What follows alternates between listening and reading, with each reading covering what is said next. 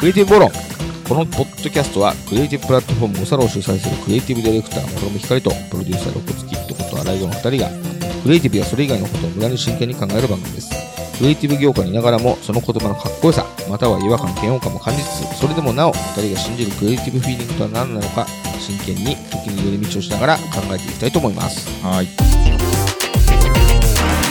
今日は、まあ、あの、いろんな話してる中で、元信さんが、同じ映画をね、何度も見るみたいな話を聞いて、うん。ほう、俺は見ないな、みたいうん同じ映画っていうか、同じテレビ番組でもそうだし、な。うーん。ちょ、直近だと、うん、まあ、僕はあの、千鳥のアベマ TV でやってるうんチャンスの時間が大好きうん、なんだけど、チャンスの時間のうん、一週間前ぐらいにやったやつかな。うん。と、えー、テーマな、テーマなんて説明したいのかな？あの、あんまりにもくだらなすぎて説明するのが難しいんだけど、なんだろう、川瀬名人？んではない。川瀬名人じゃない。川瀬名人の回も面白かったんだけど、ちょっと待って。あ、ちょっと待って。なんかちょっ大丈と、えっと、芸能界に風穴、風穴を開け、開けろ、ブレイキングやんちゃオーディションみたいな感じで、ただみんなのやんちゃキャラでうん、出てきて、うん、なんか、あの、バトルっぽくう、ん、いろんな大喜利をやるっていうだけで、うん、あの、なんらみんなうまくいってない感じなんだけど、うん。その外す空気が面白すぎてみんな笑いをこらえながら、バトル風味でやってるっていうだけなんだけど、うん。うん。これ多分、一週間前か、うん。にやっただけでもう10回は見てんだよね。え見すぎだな。そう、なんか、なん、なんだろう、なんで、こんだけ繰り返したのかも自分でもわかんないんだけど、まあ、ご飯食べるときうん。で、それを見終わったら同じやつをまた、えっと、お茶碗洗いながら見て、とかええー、ほんとで、翌日シャワーを浴びながらまた見てとか。うんそうか。多分ね、み、純粋に見たいからもちろん見てんだけど。うん。でもちょっと、バラエティ、まあ、わかんない。えー、バラエティ番組でしょ？あのー、TVer とかで、うん。結構好きな自分が見たいなって思ってるやつがあったとして、うんそれをなんかしながら見てて、うん。よく見てなかったから、うん。もう一回見るかみたいな。さっきの時間無駄だったなみたいな感じでう、ん。一回目ちゃんと見てなかったから二回目見るってことはある。でも一回ちゃんと見たらう、ん。見ないな。見ない。だから、露骨さんは、あんまり。あんまり繰り返さないタイプっていうのはよく。ここでも議題に上がるんだけど。まあ確かに。でもさ、音楽とかは繰り返し聞くじゃん？うんうん。音楽、近い気もするんだけどね。じゃあ音楽聴いてるみたいに見てんだ。そうかもね。マジで？うん。あのー、そうか。純粋、まあ、音楽みたいにっていうのが何、どこの部分が一緒なのかわかんないけど。うん。絵を見てるみたいに見てるのかな？なんか、えっと、まあ、バラエティも、バラエティだとちょっと、あの、難解だけど、うん。映画だとさ、あのー映画だったりってストーリーがあるじゃん？うん。で、ストーリーが最初から、始まりから終わりまで最初から分かってないっていうか、うん。最後どうなるんだろうっていうのを知らないまに見てて、うん。で、この話がどうなるんだってことに引っ張られながら見ていくところあるじゃん、うん。ミステリー仕立てっていうか、うん。どんな青春映画だろうが恋愛映画だろうが一緒だと思うんだけど、そのストーリーがどんなストーリーなんだろうっつって、あ、こういう話だったのか、ああ、そうかって見終わるものをうん。答え合わせみたいなのもう一回見ることあるね。あ、うん最初のあそこのシーン分かってなかった。もう一回見てみるか。みたいなね。二回目見たときに、あ、こういうことだったんだ、みたいなのもある。でもそれはもう、二週で、一レジャーみたいなことであると思うんだけど、二回見ても。うん。そっから先はないよ。なるほどね。そう言われると、うんみ、み、見てるポイントが違うかも。うん。で、ほら、あの、おバラエティもそうで、何が起こるか分かんないけど、面白いことが起こって、わはは面白いっていうことで、あの、一回見たら面白くて、誰かとこんな面白いことがあってさ、うん一緒に見ようよっつってもう一回見ることあるかも。誰かと一緒に。でも、それ以降はない。見てるポイントが違う？だからやっぱり音楽っぽいかも。うんあの、あの時、あの面白かったあの感じ、また、まあ、例えば5回目見てたりするじゃない？うん。来るよね、来るよね、来たーみたいな感じで、やっぱ面白いみたいな感じで、何度見てもそこのところやっぱり面白いみたいな、いうのをう、ん。何度も何度も体験したくて見てる。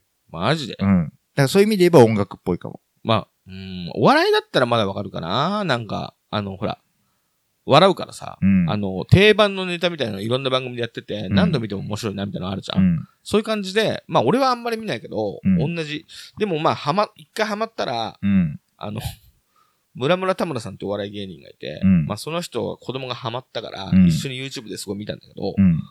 まあ、あの、しなんだろうな、股間を前に出して、もっこりからの、つって腰を引いてリーモコちゃんってやるのがメインの人で、うん。そればっかりなんだけど、あの、ね、ネタ内容もシュールで、こう、ストーリーがあるわけではないし、うん。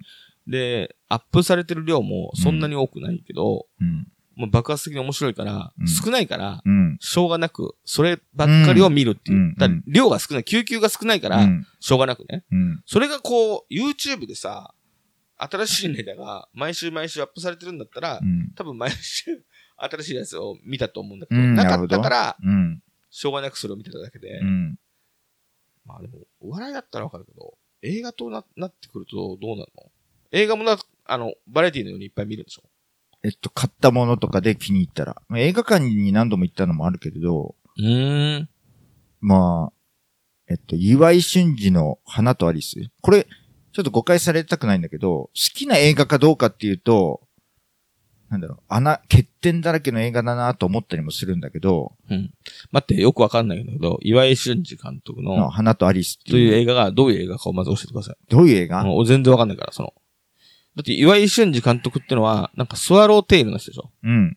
それぐらいしかわかってないから。そなんか、どういう映画かって聞かれると、だから、うん。それが多分、見てるポイントが、なんか違うのかもしれないけど、うん。なんかストーリーが合ってないような、なんか、なん、なんとなくのうん、女の子の、女の子二人の、うんあの、日常の中でのちょっとした成長物語みたいな。それを何回見てんだっけ？100回ぐらいみたいなね。何何？ストーリーもないような女の子のなんとなくの成長をうん100回ぐそうなの、らい見てんの、そうなの。気持ち悪いわ。まあ、あれ、うん、そうか。い気持ち悪いな。15年前かな。それは見たくてもやめた方がいいんじゃないか？でもその当時は、うん。まあ、アイドルも含めて、うんなんかそういう少女の成長みたいなうん。ものが好きだったんだよね。まあ、もともとそういうのが好きで。うーだん。そういうようなさ、なんか大林信彦とかさ、うん根本的にそういうのが好きな人間だったのよ。だったっていうのは、ここ数年でそういうスイッチがうん。自分でもびっくりするっていうか悲しいぐらいなくなり始めてるのに驚いてんだけど、何何？そういう少女の成長物語みたいなものもう見た見たくなくなったのが悲しいの？な、なんかそういうのが好きだったっていう、うなんか自分のアイデンティティじゃないけど、アイデンティティ？はいそれがなくなったのがちょっと悲しいってこと？寂しい？うーん。俺はそれ良かったと思うよ。まあ、うん。そういう部分を起点にして、うんうん。最初アイドルの仕事とか入ってったのがあるからさ。そっか。でも、なんか、うん。そういう部分が失われたから、うん。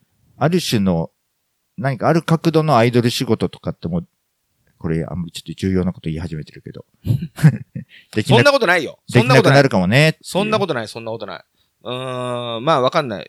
まあ、ばそんなことないよ、違うよって言ってほしいけど、うん。ね？そんなことないよ、違うよってぜひ言ってほしいけど、俺からすると、ちょっとほら、アイドルみたいなのもさ、うん16、7のアイドルもいるけど、うん。あの、事務所でそんなに売れてないんだろうけど、研究生みたいな感じでもっと下のさ、うん。中学生のアイドル、うん言ったら小学生のアイドルとかさ、うん。どんどん、もうめちゃくちゃ若い子、若い子っていうか子供みたいなアイドルグループも、うん。現場にはいたりするじゃん。うん。そういうののさ、イメージビデオとかさ、を可愛い可愛いって見るのって、どうなのかなって思ったりしないですか？イメージビデオよ。明治ビデオってなんだ？わかんないけど、その女の子たちがキャッキャってしてるようなビデオみたいなのが、もし現場で売ってたとして、歌う、歌ったりとか、僕らで遊んでたりとか。うん。まあ、まそ、似たようなジャンルかもしれないけど、そういうのは俺興味ないから、なんとも言えないな。俺はなんかそういうのと、結構、フェー、フェードがあるような気がして。うん。それの高尚なものだから見ていいと思ってるのかもしれないけど、俺からしたらそんなのとあんま変わんないなって気がするんだけど、うん。そういうのに、あんまり幻想を持って、まあ、うん幻想なんだよね。うんだからそれはもう俺がほら、うん。本当に女の子と接するのも苦手で、えっと、モテず、コミュニケーションの仕方もわからず、うん。で、勝手に女の子に対して思ううん。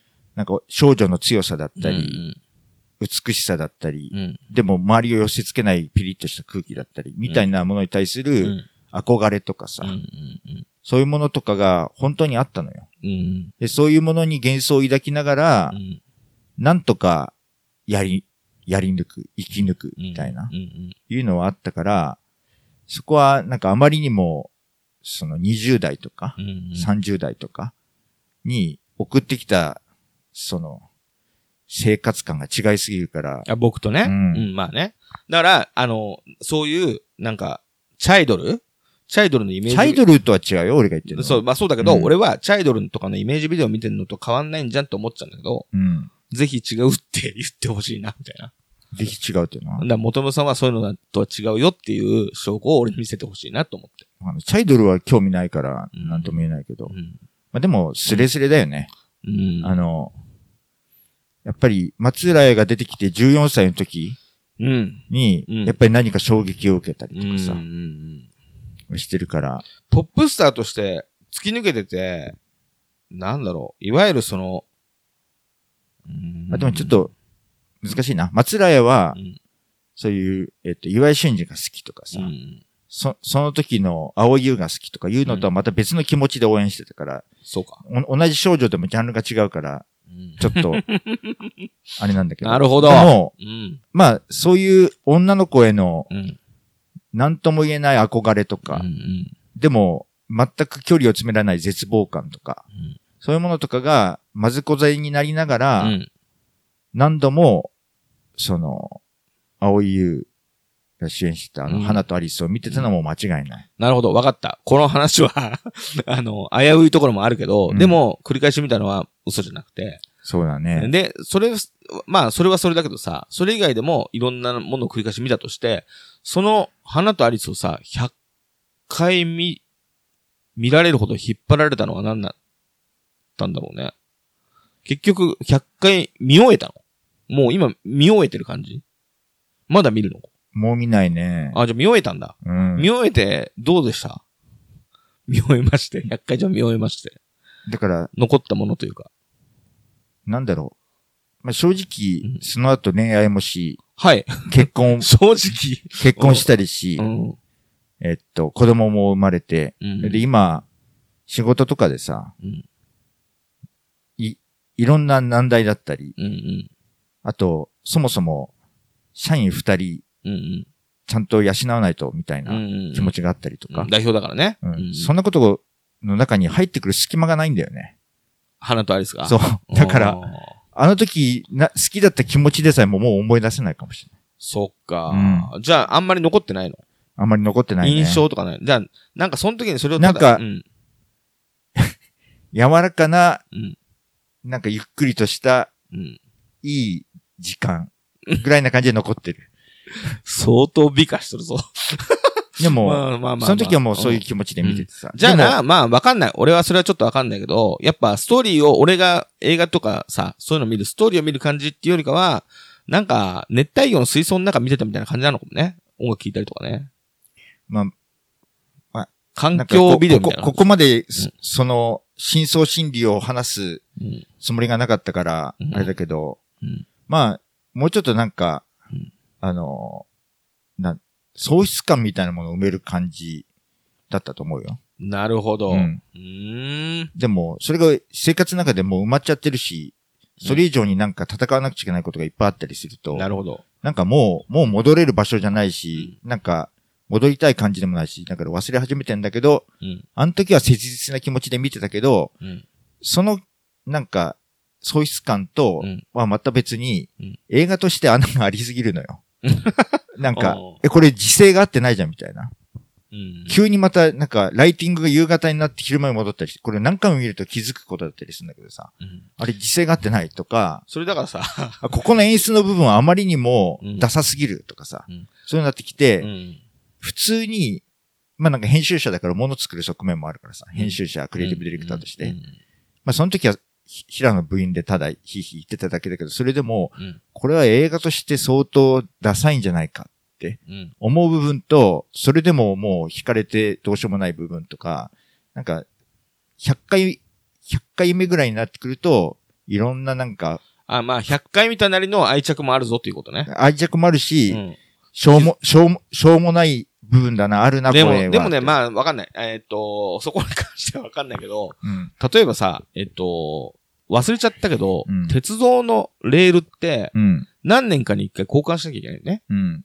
だから、えっ、と、忘れちゃったけどさ、例えばそれが20年だ、20年もうそんな長くないかもしれないけど、うん例えば5年で変えなきゃいけないとするんだ。うん。正確な年数は忘れたけど。うん。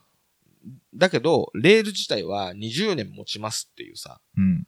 品質なものを作る必要ないから、うんそういうの作れるんだけど、うんちょっと品質を落としてるみたいな、うん。あるんですよ。うん。って感じで、あの、花とアリスさ、うん。みんな100回見ないから、うん。100回見、見た人が気づくことまで、うん。あの、めちゃめちゃクオリティコスト上げなくていいんじゃないのって感じがするけどね。まあね。それで言えばさ、そそれで文句言われたら作った人も、いや、100回見られること想定してないしって困っちゃうっていうのは、うん。まああるかもね。まあそれで言えばさどっちでもいいけ、どね。おうん。俺が同じぐらいいっぱい見たやつに、うんうん。えっとね、松浦綾の。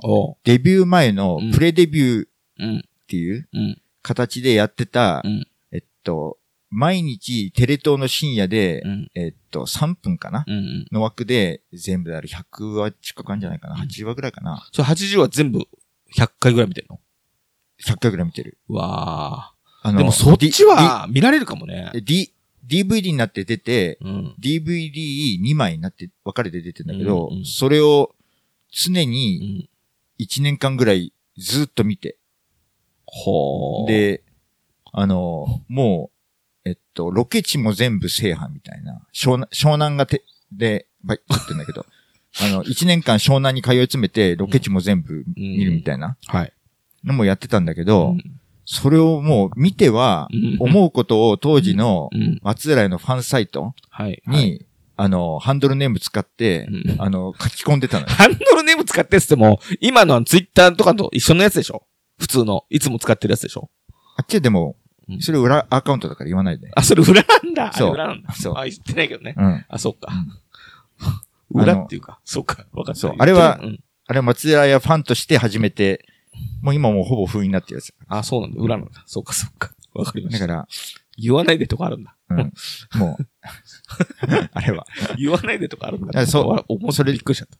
それでうん書き込み続けてて、うんで、もうずっと見てると、うん。えっとね、ある時、うん。えっと、その、松浦屋、松浦屋を主人公としたう、ん。なんかポエムみたいなもの？うん。ポエムっていうよりもっと詩みたいな？はい。のが、こうやって、モノローグで語られながら、うん。松浦屋がなんか、湘南の風景なんか歩いたりするだけのやつなんだけど、うん。なんかそういう企画ものの割には、スタッフがしっかりしてるのか、うん。なんかすごい、ちゃんと組み立てられてたり、はい。言葉が、なんか、ポエム風とかじゃなく、これ本当にちゃんとシンクった言葉だな、みたいなのがあったりして、すごい僕は好きになっちゃったんだけど、うん。えっと、それをずっと見てたら、ある時なんかすごく、心の内面を辿るみたいなうん。回の時に、えっと、えイメージの部分として、心、心がちょっと開かれてる時に信号が、えっと、踏切の信号がはい。開くはい。ところがあったのよ。はい。はい。で、まあ、その心の動きに合わせてうん、うん。踏切がこうやって開いていくみたいなさ、うんうん感じで、まあそう、進そういう演行してる。出があったね。そうそう。んん何回も見てて、ある時気づいたんだけど、この信号の上がり方ちょっとおかしいぞ、と。ほこの、なんか、上がった時に上がりきった時の、なんかこの、ふ、その、信号のこの、なんていうの？遮断機う。うん。が上がった時の、なんかこの棒の震え？震えがなんかおかしいぞと思って、うん。えっと、これ、逆再生だなって気づいた。これ逆再生だぞ、と。これ多分、うん。閉まるシーンしか撮ってなかったんだけど、うんうん。この話の流れだと空いてる方が合ってるから、うん逆再生にした方がいいんじゃないか。で、これは思ってそうやったに違いないみたいなことをうん。書いたのよ。はい。そしたら、えっとね、しばらくして、あまりにも僕、その、その、えっと、ま、松浦屋の美少女日記っていうそのう、んうんショートドラマが好きすぎて、うん あの、それのイベントをやったのね。おうな、自主的に？自主的に。湘南のその、ロケ地で使われた狂ってるところで。うんで、やった時に、うんあの、もう時効だからいいと思うんだけど、スタッフから、えっと、えー今度イベントをやられるんですね。あれ、あれの、えっと、まあ、関わった中核のスタッフです。具体的に言うとちょっとまずいから言わないんだけど、は、あの、考察いつも見ておりますと。は、よくあの信号のシーン気づかれましたね。お送られてきて、もう、うわーみたいな。俺があんだけ見た、気づいたことがうん当たってたんだ、みたいな答えは、ずっとやっぱりそれだけ見てるとさ、いろんな答え合わせをしたい部分が出てくるのよ。ははは。らそこのところでやっぱりこれは当たってたんだ、みたいなさ。っうんうん。ていう、うん。なんか俺、何回も見て気づいたことが答え合わせで合う快感みたいなのを初めてそこで感じてさ。成功体験だ。そう。成功体験ともね、うん言えるけどね。うんまあ、そういう成功体験があるんだ。そうそうそおう。だから、なんか、じあれはちょっと浄化されたんだよね。こ 浄化された。これ、これだけ見て、うん。これだけ考察して、もう必死に考察してたから。あ考察っていうか、必死に考察してる。まあ、ひ批評って言ったらいいのかな。あの、ちゃんと、えっと、残さないと。こんな素晴らしい作品を言葉として、と思って勝手に責任を感じてやってたのよ、その当時なるほ。ど。うんうん。で、もう仕事はい編集者になったばっかりで忙しくてさ、うんうん。で、深夜12時半とかに帰ってくるじゃない、うんうん。そっから、その美少女日記の考察っていうか批評みたいなものを書かないとって言って、朝6時ぐらいまで書くけどうまくまとまんなくて、とりあえず寝て、うん。3時間ぐらい寝てまた仕事やってさ、うん。で今日こそは書かないと、みたいな感じで書いてうんうん。でな、なかなかまとまんなくて5日ぐらい睡眠検査でやっとまとまったみたいな、いうのを、うんなんかずっとやってたのよ、その当時。うんうんだからなんか、それをちゃんと書くためには、また繰り返し見ないと、ちゃんともう一回見ないと、みうんうん。たいな感じで、うんうん。より繰り返してみたい、見てみたいな。っうんうん。ていうので、なんか繰り返し見、見ることが、なんかまあ自分の中では、うんそういうような行為と含めて、なんか肌に合ってるんだよね。肌に合ってる。そう。でいそうか未だにうん。チャンスの時間見ても、あ、このタイミングでこういう風に言ってこういうことかみたいなことを、うん頭の中で考えたりしながら、うん。次考察として残さなくていいんですか？なんか、お笑い、お笑い批評しなくていいんですか、まあね、なんか、今一番辛いとされるお笑い批評なんかほら、うん。その当時、うん。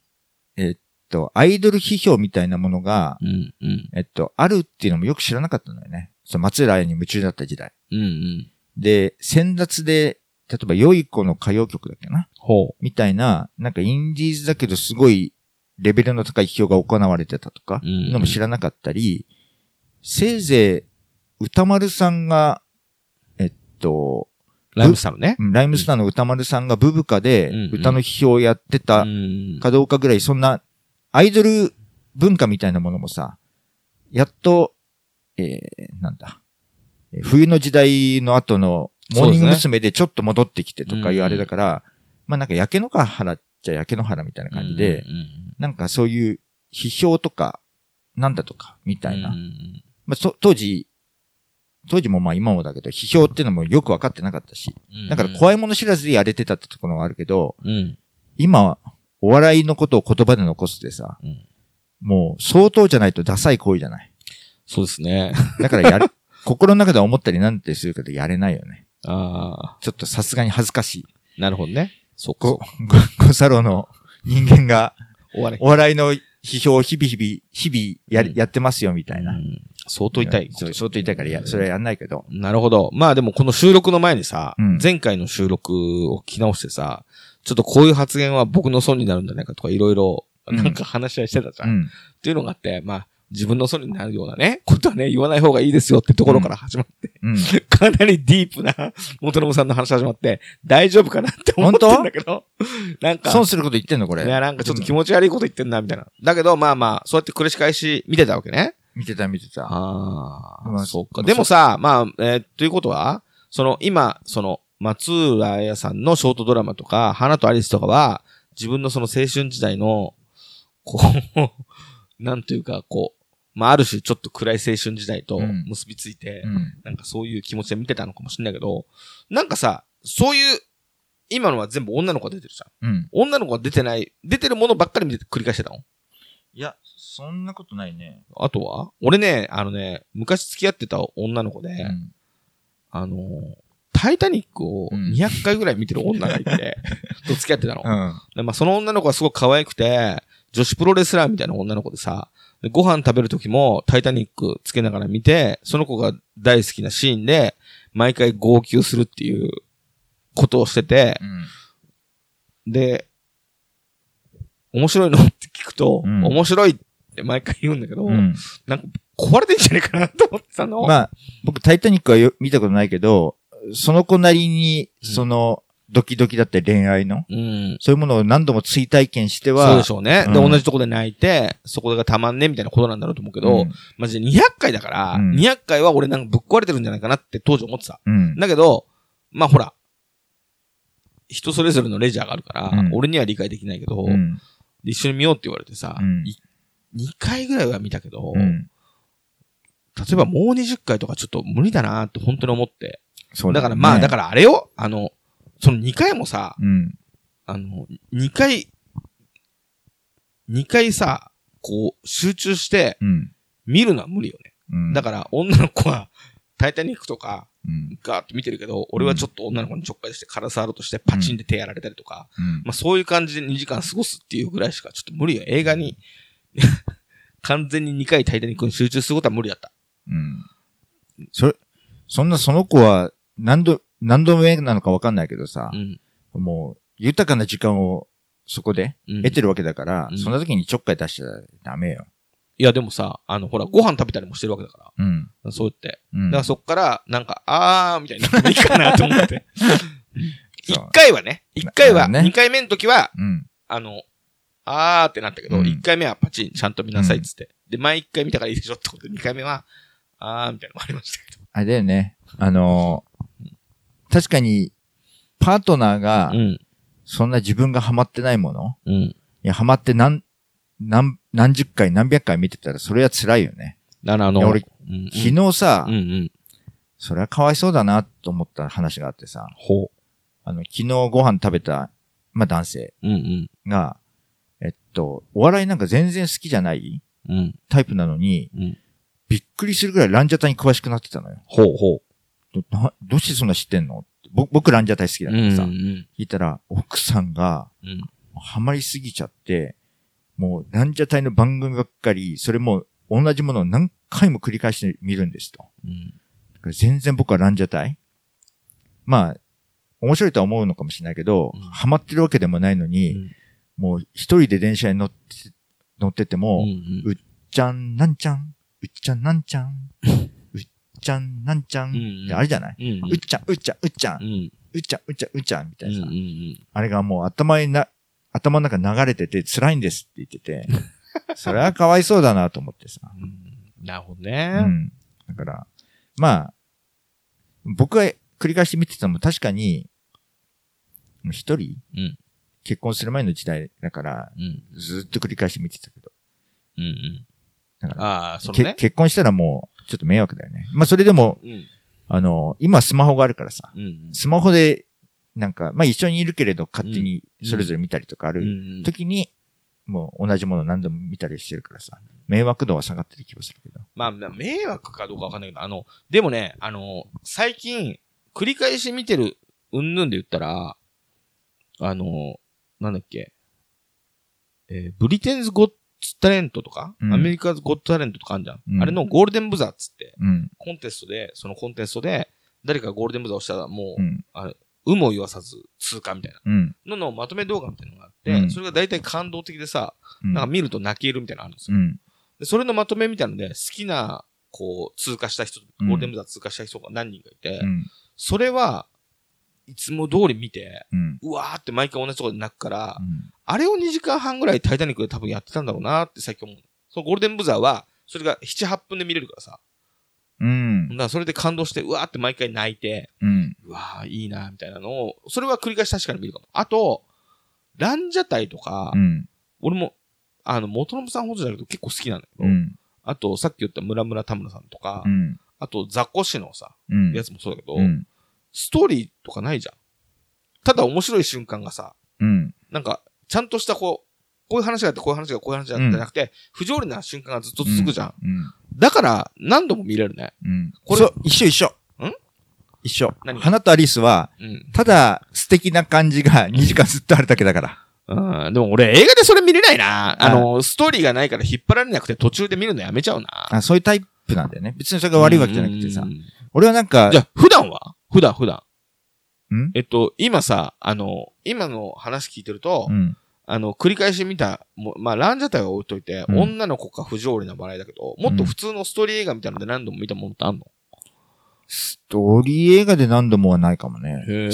じゃあ、やっぱり、その、えー、最近だと、その、バラエティと、その女の子が出てたやつだ。最近がまあずっとね。ずっと。まあ、渋さ知らずの動画は一時期、ああ、まあ、そう音楽か。うんとかまあそれは音楽だう。ん音楽だったら確かに、まあ、CD 再生するみたく、映像再生して何度も見るってこと？でも、な、何度も繰り返して見る？うん。楽しさで、やっぱり何度も見ることで気づいていくとかさ、いうのはあってさ、うん。俺が一番最初に、うん。あの、む夢中になって何度も見始めたのって、ほ NHK 教育テレビの、うん。えっと、ベストスキーっていう番組があってさ、あの、う。それを何？こ何度も見たの？これも多分40回ぐらい見たな。で、?100 回よりは少ないけど、うんベストスキーでしょ？うん。ベストスキーっていう、その、なんか、ジャンル感うで、ん40回は多すぎる気がするね。ベベストスキー応用編ね。一応ね。基礎編じゃなくて応用編。あの、何？あの、それは、まずう、ん、えっと難しいな、ススキーをうん。ちょっとちゃんとやり方分かりたいと思ったうのよ。どういう重心の取り方するのかとかはいさ。あの、暴言から、はい。はい。えっと、えーパラレルとかうん。にやるときにどういう風にやる、練習することで身につくかとか、うん。重心の感じ方とかさ、うん。そういうのを解説してくれる、当時あんまりなかった貴重な番組だったのよ、スキーの。うん。うん。で、それビデオに撮ってさうん、何回も見てるうちに、だんだんと、まあ、登場人物が、まあ、先生、うん。あとコーチ、うん。そして生徒、男女、えー、男の子二人、女の子二人なのよ。うん。うん。えっ、と、22、3ぐらいの。うん。うんなんか、その、ずっと見てるとだんだんその、和、和って言ったかな？そこ、そこの中で生まれる和っていうか、うんなんか楽しい雰囲気みたいなものにファンになってくのよ。そ、そこを全然押し出してないのよ。はいはい。か、自分がね何回も見てると、だんだんそれを感じ取ってきて、やばいな、そ、この人。その、その和を感じたくて、ん。次何周かし始めるのよ。うんそれをずっと見てるとうん。う、ん。あれ、この男の子と女の子だけちょっと親密すぎないみたいな、うん。いうのをうん。感じる瞬間があるのよ。うん。あれ？と思っうて、ん。この男の子と女の子のなんか目が合う瞬間とかないかなっていうので、うん。もう一回頭から最後までうん。何周もししてチェックし始めるのよ。うんあんの？目が合う瞬間。なんかね、ちょっと転んだ時に、その男の子が率先してこうやって助けてあげる瞬間とかあってさ、わうわーみたいな。ううんわーって気づいた瞬間、うわーなんて言いながらうん盛り上がってまたそこのとこ巻き戻して気持ち悪いぞ。ていう、っうん。ていうのうで、ん。何度も見ることで、それうん舐めるように、うん。見ることで、なんか楽しむポイントのフェーズがだんだん変わってくるみたいなさ。うん。そそういう楽しさはね、間違いなくあって。だから、ほい一時期、モーニング娘。が好きだった時に、ハロモニっていう番組があったのよ。ううんうん。日曜日知って、る知ってる。うん。日曜日の朝11時半かな、うんうん。やってて、で、ハロプロ好きだった頃頃は、うん。えっと、他のものに時間使うっていうのが、なんか罪悪感を感じるところがあってさ。もう俺はもうハロプロファンだからそれ以外のものは摂取しないみたいなさ。いう思い込んでた時期でさ。やばいな。うん、で、テレビも基本的にハロモニし、ハハロプロが出てるものしか見たくないんだけど、はい。2004年とかうんぐらいになってくると人気が下がってきてさ、うんテレビ番組もハロモニぐらいしかななかったりして、うんで他のバラエティにも大して出なくなってきてさ、うんうんもうそうなるとハロモニしか見るものがないのよ。ハロモニしかないの、見るものが。うん俺にはハロモニしかなかった。。そううん。で、ビデオに撮るじゃない、うん。で、まあ、もちろん日曜日の朝から見るじゃない？うん。で、月曜日う、ん仕事から帰ってきてなんか見ようと思うと、その撮ってあったハロモニしかないのよ。でもう一回見るのよ。で、まあ、楽しいなって思ってまた見るじゃない、うんで、その週の後半ぐらいになってくると、うん。後ろのガヤのメンバうん。ーとかが楽しく話してる。あ、この二人とこの二人意外と話すんだとか、うん。このメンバうん。ーとか、うん。いうのを今度チェックするために見始めるのよ。マジで？うん。はあっていう一週間を過ごすんだけどさ。辛いのがたまになんか総集編とかでさ、新しいのがなかった週だったりすると、うん。2週間見ないといけないのよ。うん。それはさすがにね、ちょっと辛かったな。仕事とそれを見る生活のみってこと？そうだね。その途中どっか出かけたり遊んだりとかしなかったの？まああの、ハロプロのライブとかは、なんか別言ってたけど別で本読んだりさ、漫画読んだりとかしないの？もうそういうのは罪なんだ。それ以外のもの摂取するのは。と当時は多分何も他のことしてないんじゃないかな。すごいしあの、視野の狭さというか。うん、お、お、多分3、4年オーディオからう、んハロプロ以外の音源はなったことないいや、まあ、あ、オーディオは置いといてもさ、うんあの、別に、日常生活オーディオだけじゃないじゃん。ないろんなことがあるじゃん。飯食いに行ったり、本読み行ったり、映画見に行ったりさ。まあ、当時はハロプロが忙しかったからね。あ、じゃあ、そう。ググループもいっぱいあるしさ、写真集出るわう。んなん、なんだ、あの、あ、そうか、写真集も追っかけるのか。そうあ写真集もいや、別に俺もその時、クラブでそういうのかかってたから、モーニング娘。も聞いたし、うん。うーん。モーニング娘。のライブは行ったことないけど、メロン記念日とか行ってみたりとか、うん。そういうのもや、あと、ククラブでね、そういうのがかかるクラブに行ったりとかしてたけど、それ以外のこともいっぱいあったけどな、世の中。もうそういう感じじゃなかったねまあ。それ、その時はなかったうね。ん、なるほど。うん。そっか、そっか。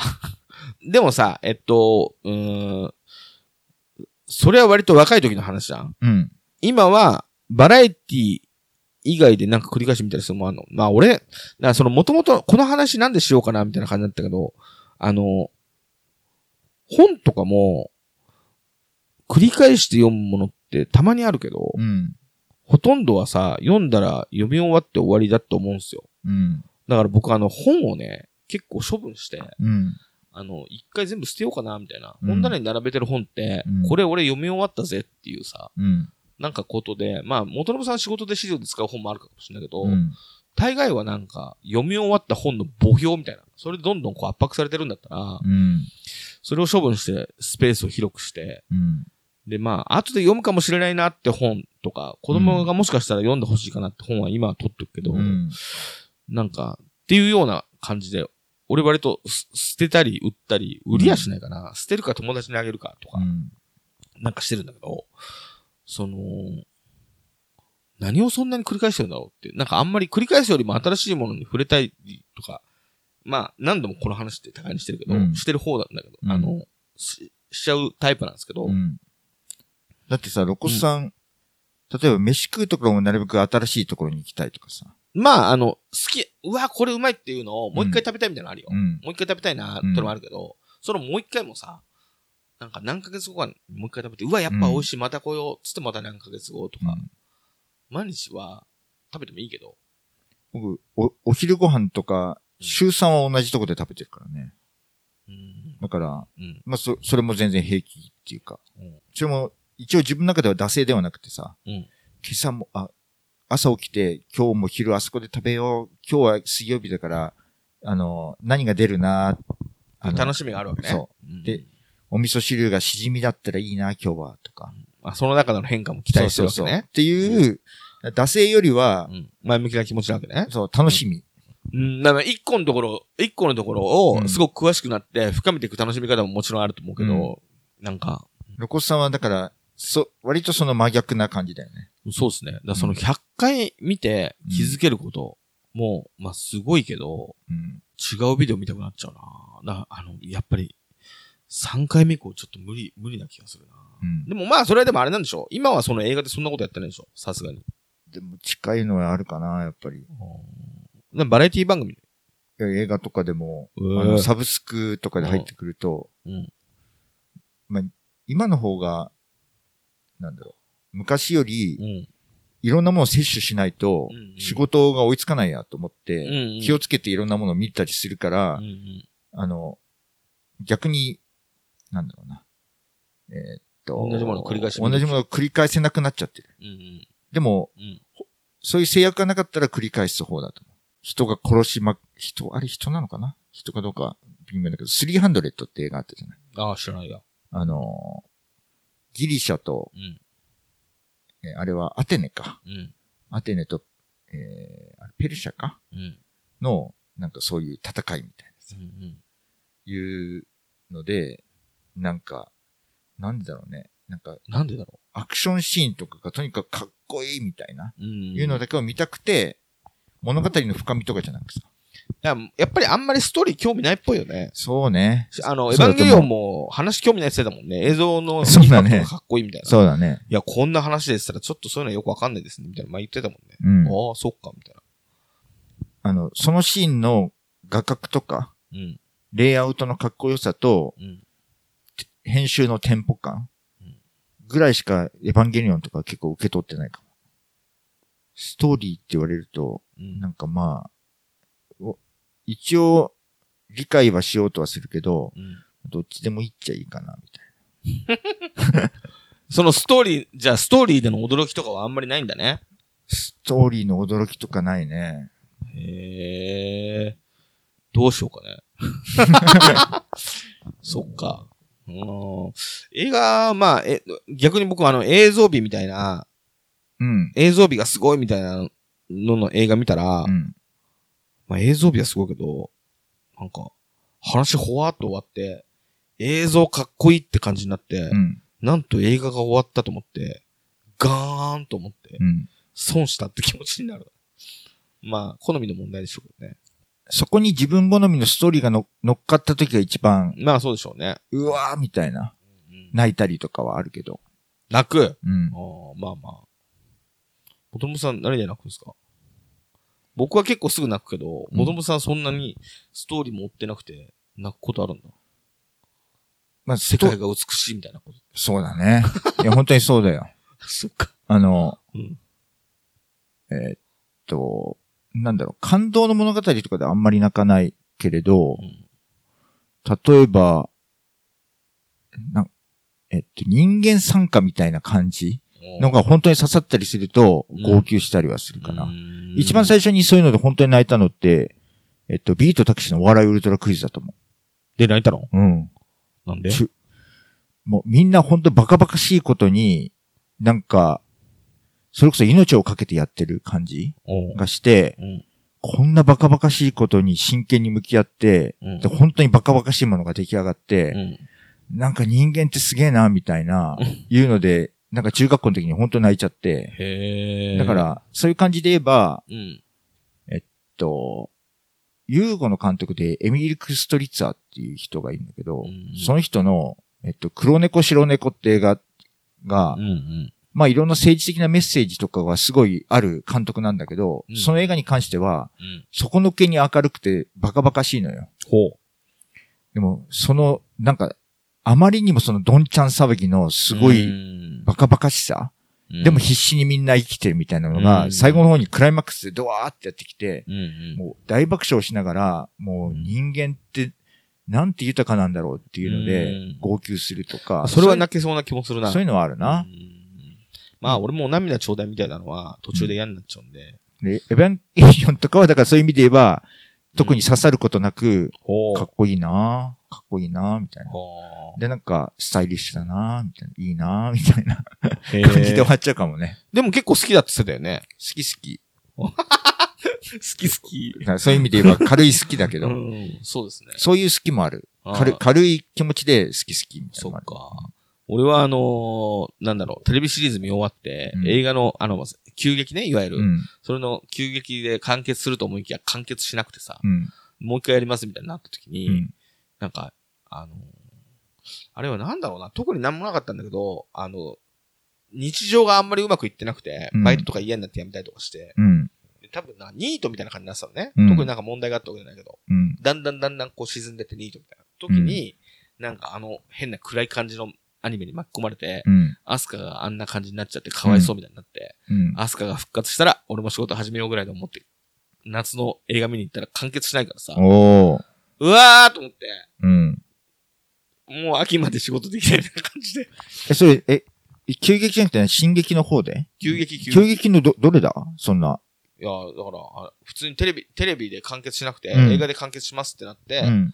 そしたら、あのー完結しなかったんですよ。で、アスカボロボロのまんまうん。続くみたいになって、うん。ちょっと総集編みたいので、その後ちょこちょこってやって、で、その次の時はアスカ復活して、うわーって大暴れするんだけど、うん。らその秋までの間にさ、うん。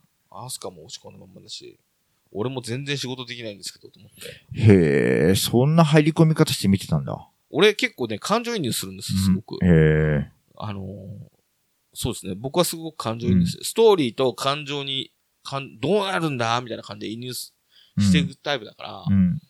映像とか綺麗だったりしても、うん。まあ、見てないわけじゃないけど、映像が綺麗だとてっていううん。感じで入り込んじゃうんで、で、結局、まあ、急激の時はね、うん。あの、人類保管計画とか言ってみんなピチャピチャってさ、うん。液体になって、うん。えーみたいな感じになって、うん。あの、ずいぶん放り出された気持ちになったけど、うん。放り出されるのもさ、こう、順番に見てて、入り込んで放り出されて、うん。納得するとかしないとかじゃなくて、そういうところに連れてかれるわけじゃん。うんガーンみたいな感じで、うん。一連の体験が面白くはあったけど、うん。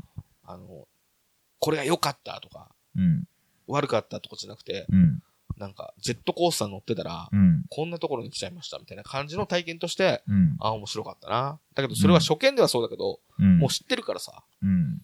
たまに何年かに一回その片鱗でう、んどっかの書見て、うんあ、あの時面白いと思ったな、みたいな思い出で見ることあるけど、うん。もう一回、あれを見ようとやっぱ思わないよね。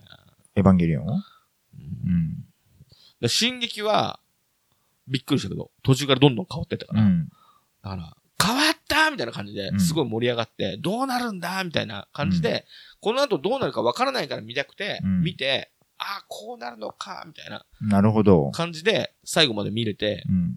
超楽しかったけど。で、あの、エヴァンゲリオンの進撃が始まる直前の雰囲気で、うん。あの、僕その時はあの、アニメとかの、ともコラボするさ、うん。ギャル吹き屋で働いてた、うんギャラクシー。その時に、なんか、例えばその、クラブとかね、うん行ってる人とかで、アニメが好きです、うんみたいな話をするときに、うん。エヴァンゲリオンが好きっていうのは、もう基本としてもうあんまり口に出さない感じだっうん。たんですよ。うん。俺、エヴァンゲリオン好きでっていうのは、なんかパチンコをやってる、パチンコから入ったみたいな人が、うん。そういうことを言う空気で、あんまりエヴァンゲリオン好きっていう風に、わざわざ声に出して、言う雰囲気じゃなかったんですね。うん世の、世の、僕らの周りが。うん。クラブとか、そのアパレルの仕事をしてる人たちの周りでも。うん。だけど、進撃やりますみたいになった時に、うん。会社の同僚とうん。査定に行ってさ、うん。やっぱエヴァンゲリオンか、つってええ。話し合って、まあ、うんエヴァンゲリオンのことって、まあ、今まで、あの、なんかこう、蓋してたというか、うん。わざわざもう基本中の基本だから言うのも恥ずかしいじゃないけど、うん。エヴァンゲリオンです、す好きですみたいな言うのもあれだけど、俺たち好きだよな、みたいな。うん。これから、まあ、進撃前の総集編みたいな感じかもしれないけど、うん。まあ、楽しみだね、みたいへえな。感じで俺たちは見てたけどね。それなのに急激を何回も見返してるわけではないんだ。いまあ、2回ぐらいは見てるかもしれないけど、うん2回っつうか劇場で見て、うん。それで、なんかほら、DVD が発売された時かなんかにもう一回見て、うん。で、テレビでなんかやってたら、なんかちょっと、ここのシーンは好きみたいな感じで見て、うんああ、とか。あと音楽好きだから、うん。急激の、なんか人類保管計画の時に、うん急になんかこう、あの、ウェーンみたいな、あの、神様のラブソングみたいなあの、ビ、ビ、ビートルズっぽいような弦のアレンジでしょ？そうそうそう。神様のラブソングとビートルズが混ざったみたいな、わーってなって、みんなが一体になるところは、あのー劇場で結構こう、演出的に鳥肌が立ったから、うんそこを追体験したくて見て、うんあーと思ったり、うんあれのシングルは買ったから、うん。神崎のね、うんそれを家で聞くみたいな感じで、うんそれ見たりはするけど、あれを何度も何度も見ようって気がそ、そこの、うん。えっと、あの、ビートルズライクなあの曲が流れてるとこ何回ぐらい見た？4回。そっか。うん俺多分、あれ、エア真心君だっけ、あれは多分15く、15回ぐらい見てるのよ。それはすごい見たよね。、で、ただう、ん。なんだろうな。好きっていう感じではなく、うん。あのかっこいい感じもう一回見たいなっていうのまあ、で、わかるよ。そこは俺も、あの、MV を見るみたいな感じ。そうだね。んだから MV を見るのに近い感じかも。だけど、だから映画一本 MV 見見るみたいな感じで見てるわけでしょ？そうそうそうそうそう。それは長いなって俺には。そっか。だうんだから、あの、逆に言えば、うんまあ気持ちはわかるんだけど、そこの、みんながあの液体になるところ、人類保管計画の、うん。あそこだけ、と、追体験してみたくて見ても、要はなんか、あそこまで2時間ぐらい映画一本として、うん。ネチネチ我慢って言い方が正しいのかな。うんうん。わかりあっますよ。たからこそ、あのシーンがおーみたいになるうんうん。っていう、あれだから、なんか、お、あのおーみたいなものを感じようと思ったら、そこだけ見るのはなんかちょっともったいない感じ。あだから、あの、なんださろう。30回目くらいからやっていい行為って感じ、俺からすると。ま、あの、も、世の中楽しいこといっぱいあるかそうら、なんだよね。そんなことにそうされるかそうそう。たださそれが人によるよね。うん、たださ、うんあの、もともと多分僕映画あんま好きじゃないのかも。長いから。あ僕だってそ、そ、それはわかるよ。あの、映画館とか行って、うん2時、2時間とか拘束されるのなんか嫌だし、うん、すげえ映画あんま好きじゃないなって感じなんだけど、うん。あー成人してぐらいから、うん映画もいいかもな、みたいな思い出して、ちょっとずつ見るようになったりとか。ただあの、自分のさ、先輩たちがさ、うん。やっぱ映画好きなのよ。うん。それで酒飲んで、うん。あのね、安藤昇っていう、うん。あのー、もともとヤクザだった人が、うん安倍ジョージみたいな感じで、その後芸能界に入りしてさ、こう映画の主演とかいっぱいやったりとかする、元、あのー、ヤクザの親分みたいな人がいるんですよ。へえ。で、その人の主演の映画とか、うんその人の、まあ、レコードとかがあって、うんその界隈の人たちがみんなそれ好きで集めてるから、うん。それを、まあ、その映画がいっぱいあるんですね。うん今から考えたら、うんこんなひどいシーンみたいなうんのがいっぱい入ってるアナーキーな映画があって、でそれが今見るとすごいパンチがすごすぎて、うん。なんだろうな、やる気出るっていうか、うん。こんなひどいシーンがあるのみたいな。うん。ちょっとここで描写できないぐらいうん。ひどいシーンがいっぱいあるんだけど、うその中で、施設銀座警察っていう、うん。安藤昇主演の映画でも、まあ名作と言われてる映画。うん。で、それが、あのーなんだろうな、戦後、うん。あのー戦争で帰ってきた、えー戦争から命からがら帰ってきた、あのー日本兵がうん、こう帰ってきたら、うん。まあちょっと言えないけど、ひどい、ひどいことが起きてて、うん。その後、まあ、薬中みたいになって、うんヤクザの鉄砲玉になって、みたいな感じになりながら、うん。ひどいこう、なんか、それこそ人間参加じゃないけど、うん。あの戦後のどさくさの中のいろいろな、うぞうむぞうの奴らが最後めっちゃくちゃなことになって、うん。あの、梅宮達夫とかも出てくるんだけど、まあ、札束、盗んだ札束をうんばらまきながら、うん。なんか乱交パーティーみたいなのしたりとかしながら、うん全員捕まったり殺されたりとかするみたいな、めっちゃくちゃな映画なんだけど、うんなんか見ると、やる気出るんですよ。うん。やる気っつうか、なんかどうでもいい気持ちになる。うん。なので、例えば、うん。僕が、うん。お付き合ってた女の子に振られて、うんめちゃくちゃ落ち込んだうんとか、はーっと落ち込むと、うん。銀、施設銀銀座警察のことを、うん。銀系って言うんだけど、うん。じゃあ銀系見ようって言うんですよ。うん。え？っつって。それで、じゃ、じゃあ、銀券見ようってのは誰が言うの？その僕の先輩がね、うんその好きな。銀系見ようっつって。うんで、最初分かんなかったけど、うんなんか、なんかで俺が、はーっと落ち込んで、銀系見ようっつって、うん。銀系っつって一回その映画見せされて、うん。あ、すげえなみたいな。うんもう、ひどいことの連続なんだけど、なぜか、テンポ感がすごい速くて、うん。なんかこう、フリージャズを聴いてるみたいな。うん。おーみたいな。うん、で、どんどんどんどんいろんなことが起きて、最後の方、その鉄砲玉になるやつも結構ひどい目に遭うんだけど、最後向こうにめちゃくちゃやられて、穴掘られてさ、うんそこに突き刺されてさ、うん突き落とされて埋められて、うん、で、うーってこう、うーってなっても埋められた後に、埋めた後にその地面に向かってバンバンバンバンって撃たれて、うん。本当に死んだなと思っても、そっからゾンビみたく 出てきたりとか、ほうほうほう。なんかずっと面白いの。うん、で、まあ、えーそれを見て、うん、でなんか女に振られて、なんか、あの、落ち込んでたけど、うん、なんかどうでもいいわ、みたいうん、な。あの、やさぐれ、やさぐれの、なんかすごい先の方に、うん、はぁ、みたいな感じで、それで朝を迎えるみたいなうん。のがあってう、ん、で、それが、それを、まあ一回やったらさ、うん、なんかこう、また別のうん、女に振られたとか、うん、じゃあ銀券見ようとか、うん、レコード屋が潰れたとか、うん、じゃあ銀券見ようみたいなんで、なんか5、6回銀券フルで見さされて、で、まあ、それは、泥酔もしてたし、うん。落ち込んでるってのもあったし、うん。その映画がパンチがあったってのもあるから、うん。まあなんか5、6回その人たちと見てう、ん、で、この先、もしかして、また落ち込んだ時に、銀系見るってある？と思って、うん、VHS 買ったんだけど、うん、自分ではやっぱ見なくて、なるほど。で、それは、なんかそういうのが好きなうん、友人に、うん。いやー、そういうやばい映画があるらしいけど見たことないんだよねって言うから、俺持ってるからあげるよっつって、うん、あげちゃったけど、どうせ見ないから。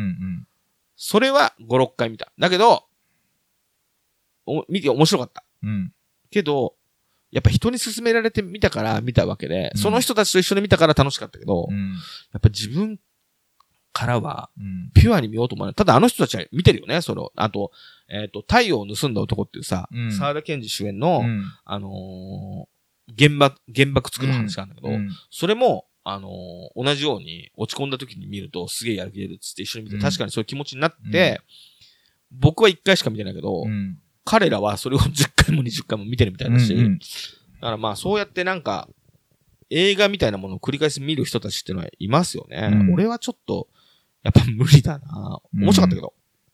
まあ、なんか常に、なんだろう、繰り返し、なんか深掘るってよりはう、んなんか新たな体験とかが好きなタイプだよね、ロコスさんはね。僕？うん。だから、先週うん。の話になるのかな？先々週の話なのかな、うんなんだろあの、オルゴールの音楽聴くとかう。、んそういうのもう、ん。えっと、こういうのも聞かなきゃ、こういうのも聞かなきゃ、みたいになってくるとさ、うん。繰り返す余裕はないじゃない？繰り返しなんか見たり聞いたりする。それよりもなんか、うん新体験の方を求めてる感じがするよね。まあでもね、ど、それはどっちとも言えるんだけど、うんオルゴールをさ、うん100曲、別の曲聴いたとでさ、うん。どれも一緒みたいなところもあるじゃん。うん。だから、オルゴールのアルバム、例えばうん買ったとしたら、一枚頭から最後まで聞き通したりするんでしょ、一回は。聞き通すこともあるし、うんあの、なんフラッシュ聞きみたいなので終わらせることもあるようん。さすがに。うん。けど、あの、オルゴールじゃなくて、例えばバイオレンファンキーのファイルだったら、うん。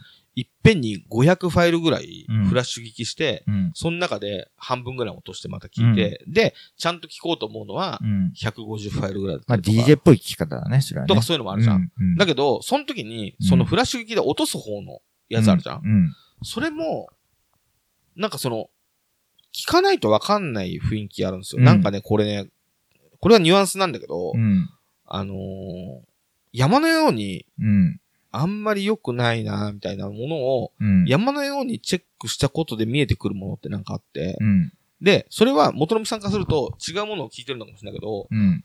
なんか俺ら的にはうん同じものをうん。なんかチェックしてるみたいな、退屈な同じものをチェックしてて、その薄めで見ると、うん。あの、100曲全部違う曲なんだけど、こう薄めで見ると、うん。全部同じようなものに見えるのを、うん。なんか100曲くらいチェックすると、うん101曲目ぐらいに違うパターンができた時に、おって見えるみたいな。うん。なんかそういう繰り返しみたいなのあるよ。ただ音楽はちょっとまた、好き、好きで、うん。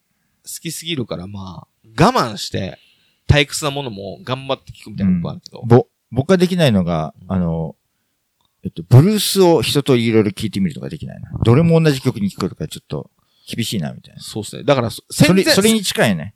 戦前のブルースとかだと、うん。あの、音質が悪いから、うん。それで楽しめますよ。どういうこと？それで楽しめるって。だから、あの、音質が古いじゃん。うん。らその音質の古さで、うん。風合いで、曲とかじゃなくても風合いで楽しめる。だから、あの、ユニオンのブルース感みたいなのあるじゃないですか。うん。あれの本当戦前のブルースのコンピとかうん買って聞くと、うん。あの、もう曲はプリミティブでう、ん。シンプルで、うんまあどれも同じ。まあ声、うん声とかまあいろいろ違うけど、うんじゃなくてもうなんか録音のさ、うん。その悪さっていうか、うんそういうので、なんか、かっけーみたいな。うん。全然聞けちゃうね、みたいな。だから、なんかの時にも話したけど、あの、コンテンポラリーのブルースロックみたいなのがうん。一番退屈です。まあね。だからまあ、バイリーファンキーのそういういろいろ聞いてみるっていうのは俺な、俺からすると、うんまあ、薄めで見ると、うん。どれも同じになってくるんだけど、やっぱりその中で違ううん輝きを持ってるものがあったりもするうんとかいうのって、ブルース、ブルースをいっぱい聴かなきゃいけない行為と近いなってうん感じ。そうですね。勉強で聞かなきゃいけないってそうかもね。うん。だけどあれはほら、好きで聞いてる人が多いから、うん好きで聞いてる人は確かにね、好きで聴いてる人はまた別だろうね。うんそういう感じじゃないの。まあ、映画の繰り返しは、だからそっか、そのさっき元信さんが言った、一本見ないと、そこのロールアップ楽しめないよっていうことね。そうねうん。なんか、お音楽だけど、うんえっと、中学の時にうん、ジェネシスの2枚組のアルバムで原爆のブロードウェイっていうのがあったのよ。それがなんかまあ、なんか、主人公の、えーライルって男の子、プエルトリコ系のニューヨークの男の子、ライルうんっていう男の子が、なんか幻想的な旅をするみたいなコンセプトアルバムでストーリーがあって、うんうん。であるよ、ストーリーがあるようなないようなみたいな感じなんだけど、うんいろいろ巡って、えー、2枚の、二枚目の一番最後のところで、うんと、さずずっとずっとおお兄さんを探し求めて旅してる。うんうん兄と出会ってみたいな、うんうんいうとこで、最後になんかファンファレのに、こわーってなんか、最後の曲で、うんなんかスパークするのよ。うんで、それがもう気持ちよくて、うんそれを聞くために、アルバムの頭から最後まで2枚組を1年間聞き通してたのよ、俺。それ、半分ぐらいからやっぱダメなんだ。ダメだね。でもまあ、ダメっていうか、頭からとにかく聞きたい。あの感動をもう一回体験したくてと思って。だから、もともと、うんその最後のスパークのために頭から体験するっていう、まあ、プログレでよくありがちなんだけどそういうのがね、好きなんだよね。好き。うん。はあ。まあ、それで言ったら、音楽の話で言ったら、まあ僕はなんかバブルガムポップみたいなの好きだから、うん。3分ガムポップスみたいなの好きだから、それも俺も、そういうのも好きよ。だからあの、ハロハロプロが好きなぐらいだから。だから長いっていうことよね。あ長いなーみたいなロ。コさんにとってはね、映画え映画っていうメディア自体がね。映画長いなーみたいな。うんあと、まあ、長、長くても、映画だったり、うん本だったりが、あの、長いけど、俺を引っ張らせるのは、うん。あの、ストーリーとか、うん。秘密とか、うん。それがこの先どうなってるのか知りたいっていうことが、うん。俺を引っ張ってってる中で、うん、それが明らかになったよ。ま、今、今、うん。それを2時間とか、うん1冊とか、全然耐えられないな、みたいな。それがなかったら？そうそうそうそう。っんていう。だから繰り返せないんだね。そうですね。うんってことだと思う。うんだって、知ってるしなみたいな。うんその中での、なんかそれとは別のさ、あのーそのさっきの MV 的な魅力とかあるじゃん。うん。だったらまあそこの部分はそうやって見ればいいし、うんみたいな感じになっちゃうな。よくその、画角のかっこよさとかさ、うん。ストーリーの秘密がなんでどうしてっていうので引っ張られなくうん。2時間見れますね。そうだね。それは不思議だわ。なんか、例えばシンゴジラとか、うん。編集がタイトでかっこいいなっていうか、はなんか、リズミカルです、すごい気持ちいいなとかいうのだけで多分20回ぐらい見てる気がするし、なんかこの後どうなるん？あ、20回見てんの？シンゴジラシンゴジ20回ぐらい見てるね。シンゴジラ、俺1回しか見てないな。多分うんあ、2回見たか。2回見たな。なんかさい、あの、サブスクかなんかで1回見たかな。うん配信で1回見たから、映画と配信で1回ずつ。もう、す少なくともストーリーの感動はもうないよね。何回も見ると。1回目あった？ストーリーっていうか、この先まあ、あの、ストーリーがあるっちゃ、あれもストーリーがあるっちゃ、あれはないけど、ゴジラがさ、あの、第一形態、第二形態みたいなのは結構、ええー、みたいな感じ、一瞬は思うじゃないですか。そうね。うん。それぐらいの、ええー、みたいな。で、これ、何？この後、ゴジラってほら、海に帰ってったりさ、するじゃん。うん。この後どうなるのかな？また帰ってきて、うん。またあいつはやってくるみたいな感じで終わんのかな？と思ったら、うんなんかピシピシピシピシとかって固まり始めたじゃん。うん。なるほど、みたいな。うん。そうなるのか、みたいなのぐらいの、うん。この先どうなるんだろうっていうのが、自分の中で判明するからさ。うん。だから、し、例えばよ、うん。シン・ゴジラ2みたいな。っうん。てなったら、えっ？てなって、うん。なんか新しいうなぎみたいな、うんゴジラの第一形態のうなぎみたいなのどっかやってくんのか、あの、ピシピシピシってやつが割れて、なんか中からなんか出てくんのかとか、うん。どうなっちゃうんだーみたいな、あの、うん トム・ブラウンぐらいの。どうなるんだーみたいな。あれぐらいので始まって、あーっつって、え、それでそれでって目の、目の先のことが気になって、うん最後までは見るけど、うん。見終わったら2回目、気になりすぎて、もう一回あれを見るかみたいな。ああ、もう一回ね、シンゴジラを見うんる。見てうん、こう、さ、一回ぐらいはやるかもね。だから、うん配信始まったからもう一回見て、それで、あー、みたいな。その時に思ったかも。このうなぎの稚魚みたいなまたどこから出てくるパターンもあるぞ、みたいな。だから大きいストーリーって言えば、本当にそれそれぐらいじゃない？うんうん。第2形態で、第3形態がでうんどうなんだこれは？で、うんこうやって倒したみたいな。うんだから、2回目、3回目やっぱりそのテンポ感を味わうとか。そうか。まあだから俺がそのえ銀系で学んだことかもね。銀系はその確かに、テンポ、あんなに全部のディティールがひどいのに、うんテンポ感でこんなに面白くなるか、みたいな。まあでも、それは話聞いてて、なんか、究極のひどいものとかさう、ん。なんか、そういう、そういうものを見たりするとさ、うん元気が出るじゃない。うん。あとね、マジでね、テンポもいいの、本当に。うんリズム感が。なるほど。うん。途中、暴力的なことが起こった時に、変なフリージャズみたいなやつが入ってきたりとかそのテンポも最後の方で、うんもう本当に捕まるって分かった時うに、んなんか中華料理屋の、あの、ち家境の親父かなんかを、うん暴力で、あの奪った金を、もうどうせ捕まるからって金をばらまきながら、梅宮達夫がうわーって、ひどい芸者遊びするシーンとかも、うん。なんかフリージャズみたいな流れた中で、ううんえーって顔しながら、うん梅宮達夫がう、ん。急にスローモーションになったりとか、うんすげえテンポ感うなんですよ。その、家境の人を殴りながら、うん。金を脅し取るシーンもあるんだけど、うん。その時も、金くれやって言いながら殴るんですけど、うんそんな直接的なこと言うかうんねとか、なんかそういうなんかいろいろなこのリズム感がすごくて、うんまあ、まあ確かにあれはテンポかも。テンポと、あと暴力かな。うん暴力のショック、ショックさとうんテンポで、まあ最後まで見ちゃったけど、ふだから不条理よね。だからランジャタイのをずっと見れるのと一緒かも。ずっと不条理だから、こんなに、こんなにひどいことが、こんなひどいことがあって、処理しきれないまま、まあ何度か見れるみたいな。ランジャタイ自体がほら、同じことずっと繰り返すじゃない？そうっすとにかく、あの、受けなくても強い気持ちで何度も繰り返して、ね。うん。そのうち笑いまで持っていくようなタイプだから、うんまあ、そもそもが好きなんだよね。まあそうですね。うんだからあの、僕、僕も好きだけど、うんなんか、暴力的ですよね。そうだね。うんそうね。うん。ぼランジャタイも暴力的だよね。うん。なそのテンポと暴力みたいになったら、うん。見れるかもね。なるほど。俺も好きかも。あの、でも思い出した。俺あの、一つだけ、すげえ繰り返してみたものあったわ。うん。一個だけあるわ、人生の中で。何？あのね、竹中直人が。昔あの、深夜やってた東京イエローページっていう、うんうんあの、コン、半分コント、うん半分アイドル。うん。うん。アイドルなんか出てたか東京イエローページは半分アイドルの番組なんです。うん。、で、あの、その、ハロプロとか出てくる前の、うん。あの、冬の時代って言われた時代のアイドルの子たちが出てきて歌とか歌うんだけど、全然は、なんか微妙で、誰が出てくるんだ、当時とかって？本田理沙とか。本田理沙。ああ。それで竹中直人がずっとコントするんですよ。うん。そのコントが、あのね、竹中直人とうん。ビシバシステム。うん。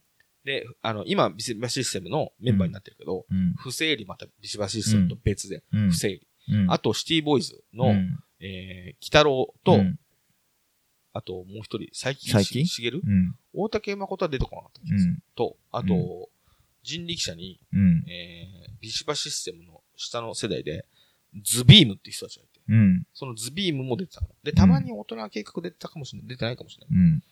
みたいな人たちでコントするんだけど、うん。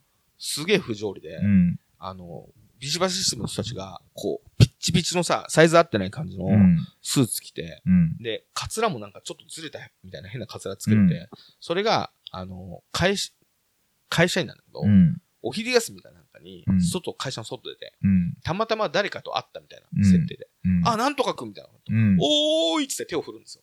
おーいって手を振って、はは、あいつも、なんかいつも元気だなーっつって歩道橋登ってことするんだけど、うん。バタンみたいな音が聞こえて、うん。何って振り向くと、うん。道の真ん中に、あの、うつ伏せで、うんまっすぐになってう、ん。死んでるんですよ。うん。えーってなって終わるっていう。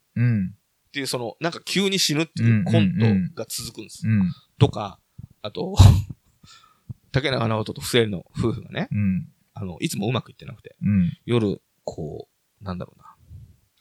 寝つけなくて、うん。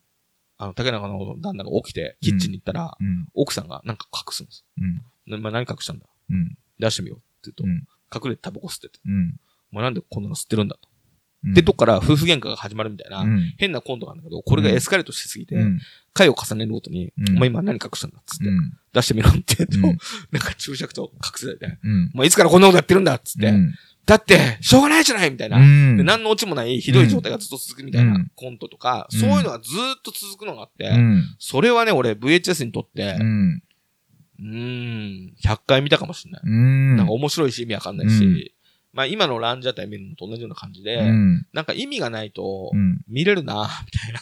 意味がないから見れるってことだよね。そうですね。うなん、か、あの、いやだからほら、スストーリーの先にさ、うん。意味がないって言うとまたちょっと違うかも。ストーリーの先に何か答えがあって、うんあ、そうだったんだってのを得れると、うん見終えるけど、うん。その答えをもらえないから、うん。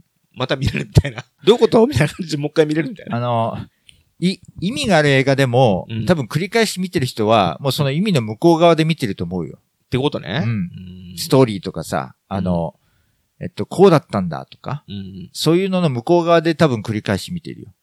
それが知的な作業かどうかわかんないけど、うん。まあ、そこ、そこに何かの快感を感じて。うーん、そうかそうか。うんだから、レベル高いっすね。レベル高いのかな？うん俺はもう意味、意味で止まっちゃうな。うん。あの、映画とかだったらまあでも、東京エロページでは、み見たな。だから、その、わかりやすいのもあるんですよ。うんちょっとだけ。うん。クイズそっちの方がすげえっていう分かりやすいのがあって、うん。それは竹中直人がショスタコビッチ・サブロータっていううん司会者で、うんウェーフェッペッペーとか言ってずっとなんかうん意味のわかんないこと言いながら司会するんだけど、うん。あの、3人出てきて、うん。で、この人たちはどういう人たちでしょうっつって。うん。あ、なん違うな。この中の誰かがお母さんが30年郵便局員やってる人うんはどの人でしょうみたいなうん。感じで正解は1番だったりするんだけど、2番の人に聞くと、うん。お父さんが30年間郵便ポストですっていううん。間違った答えの人。うん。そうすると、そっちの方がすげーっていうのをすごい言うってういう。ん。それは分かりやすいやつで、うんオチが来て、ドーンとみんなが笑えるっていうやつで、うん。それも面白いんだけど、うん。なんかそうじゃない不穏な空気のやつばっかりうん。繰り返し見て、うんこれはなんだろうな、みたいな。それはすごい見ちゃってたな。そうかもね。それは、あの、テンポ感もあるかもしれないけど、うん。これは何だろうなっていううん。体験が毎回見見るためにできるからな何十回何百回って見るんじゃない？じゃあその映画のストーリーの向こう側があるんだ。あると思う。実際多分うん。何十回目の時はストーリーはそんな追いかけてない気がするな。まあそうだよねう。ん。もう無理だもんね。まあでもそうじゃない人もいるな。あの、わかんない。えっと、えさっき言ってたなんだっけ？えっと、タイタニック？うん。を200回見る人は、うん。ストーリーを追いかけて200回見てる気がする。だからまあ、こういう状況で、こういうストーリーで、こういうところだから、ここの悲しさが盛り上がるみたいなね。うん様式美みたいな中で泣くためのね。うん。だから、俺があの、なん、あの、ゴールデンブザーの動画を見るときの7、8分のやつを、うん。まあ、それこそ2時間かけてやってるんだろうな、きっと。うん。だから、ゆとりがあるよね。それをやろうと思う心のゆとりがある。皆さんには。その何度も見る人たちは。俺はその前に、ああ、長い長い長い、やめとくやめとくって思っちゃうな。乗らない乗らない乗らないみたいな。だから、ゆとりがあるなと思うわ。ゆとりか。うん。そ、の、その時間に、うん。その、さっきのプログレでもさ、そのアルバム1枚45分ぐらい？うん。その、最後の盛り上がりのために45分、いやいや、2枚組だから、もっと、90分ぐらい。90分その最後の盛り上がりのために90分使おうというさ、うん。うん。な気力がすごいよね。中学校の時は高校の時か。まあ時間あるからね。親父がさ、クラシック聴けみたいな感じでさ、ん。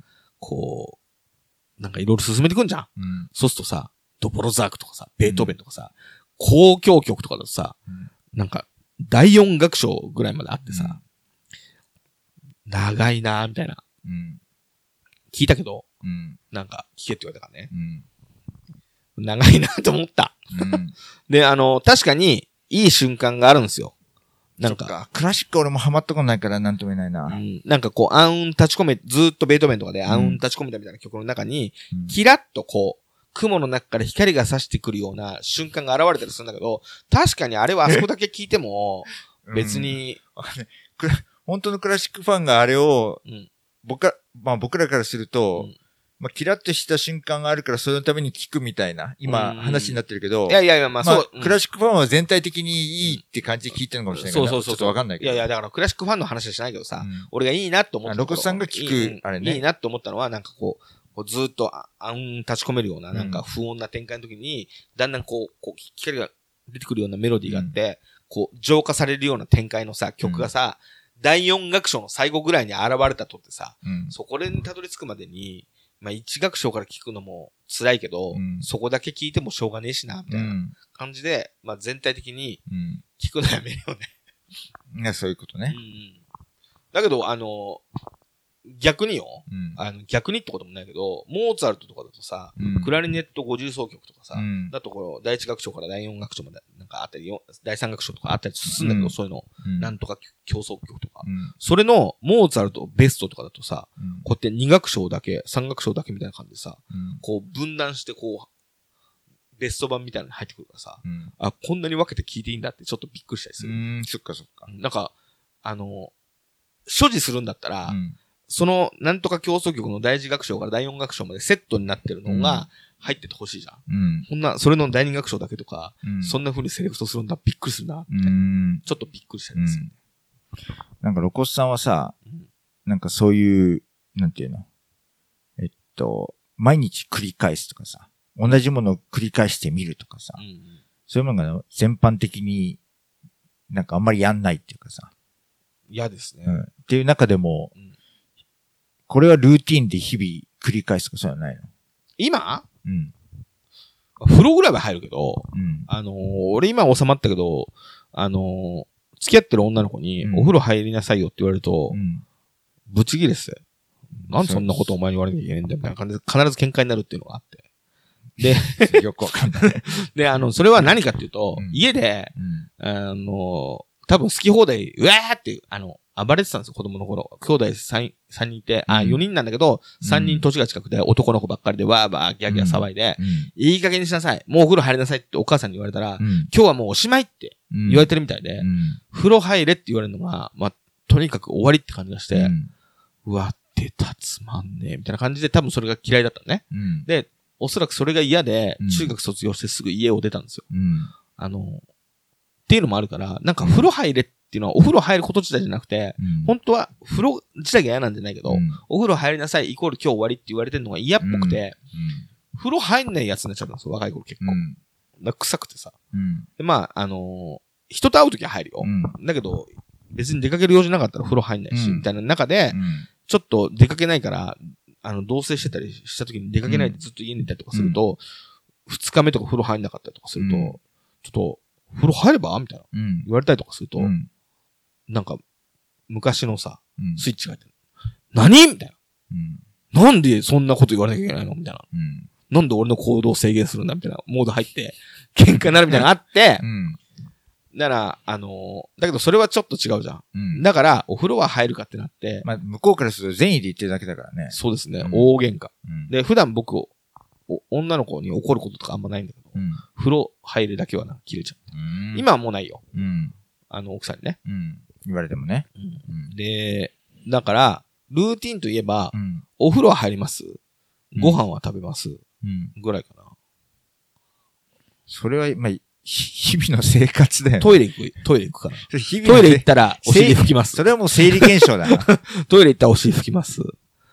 だけど、モーニングルーティンみたいなのないよ。まあ、あ朝起きたら必ずすることとか。うん。なんかほら、うん。お風呂から上がったらなんだっけ？ああ、だ前に、楽しいとか、あまあね、だからあのーうんなんだろう。妻は、うん。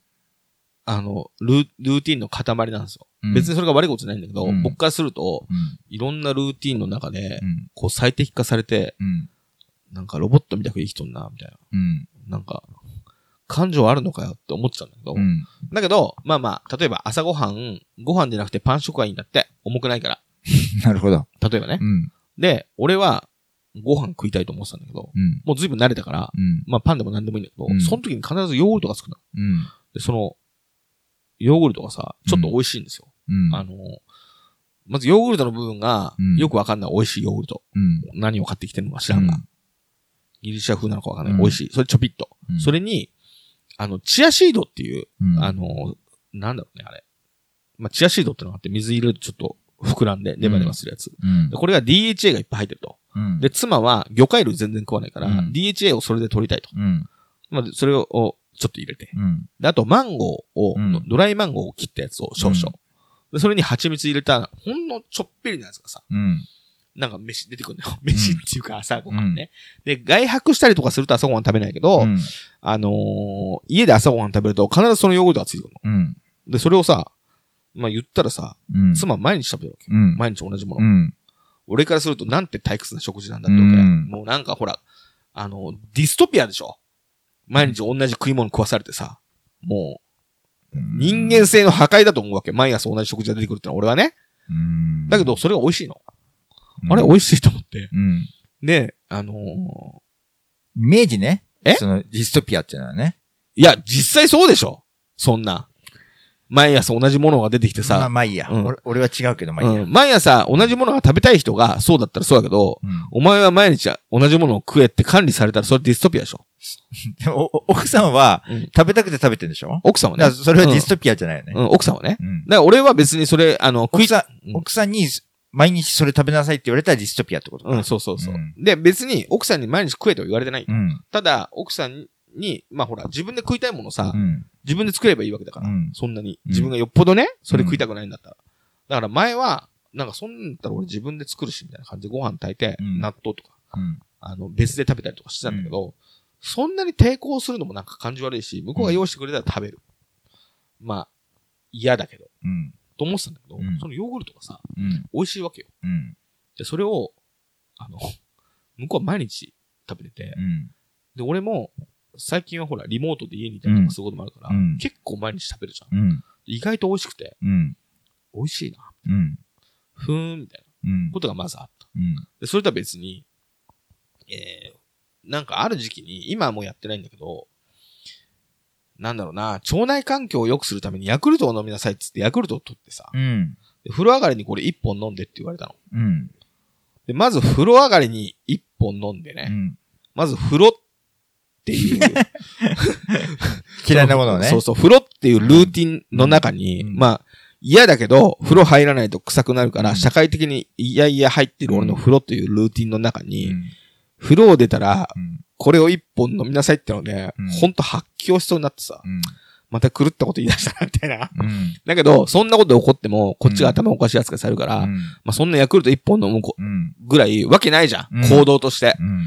だからまあそんぐらい我慢しようと思ってたけど、俺はほんとブチ切れそうだった、ほんと。うん。叫んだと思って、うん俺の行動を指示してきやがって。しかも、毎日よ。うん。あの、今日これ飲んでみないじゃなくて、うん毎日わけのわかんないこのヤクルトというものを飲みなさいって、うん。わけわかんねえルール追加してきたと思って。うんでも、わかりました。うん。それぐらい。あの、そうは言わないけど、うんそれぐらいや、やりそれぐらいの気持ちなんだ。うん、それぐらいやり抜きますよ、みたいな。うん別に、こんなことで切れる俺じゃないと、頭きてるけど。うん。わかりました、飲みますうん。つって、風呂入って、あの、出て、うん。ヤクルト飲んで。うん。まあ、美味しいわ。一回ぐらいはう。ん。そしたら次の日も美味しくてう。ん。で、しまいに、お風呂よみたいに言われた時に、うんまあ、正直今でもお風呂よとか言われると正直嫌いだから、うん。カチンって一回条件反射するんだけど、ん言わないし、出さないし、うんあ、風呂ね、入る入るみたいな。うん。だけど、その時に、すると、その後ヤクルト飲めんのかみたいな、ちょっとヤクルト楽しみにしてる自分すごいあって、うん。それで、なんかこう、自分の好きなものを、うんルーティンの中に入れてたら、うん。それは楽しみになるんだなって、うん。っていうことに気づいて。うん。でもま わかんないえ？あんまり今当たり前の話しすぎて、あ、そのルーティンの中で生きてんの？ディストピアの中で？そういうわけじゃなくて、うん。日々の中に、例えば、うん。えっと、なんだろうな。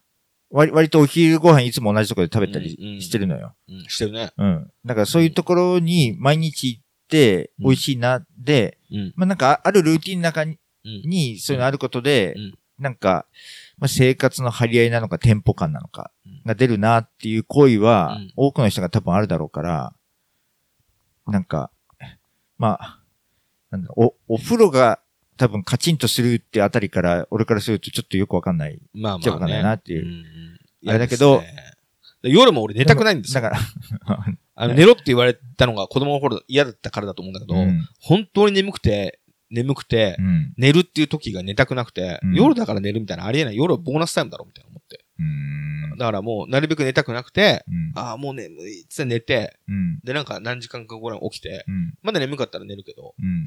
そういう寝方しかしたくなくて、なるべく寝たくないんですよね。うんだから、あの、まあ旅旅行とか一番無無理だね。